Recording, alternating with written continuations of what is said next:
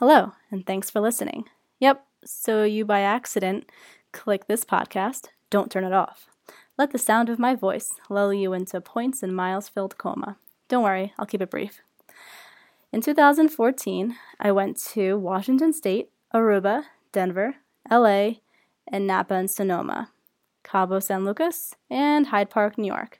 After all was said and done, I saved $13,625.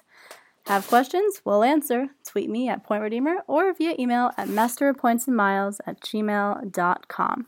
Tune in next time where I'll share the amount of money that I saved in 2013 via travel hacking. Until next time, bon voyage and happy, responsible swiping.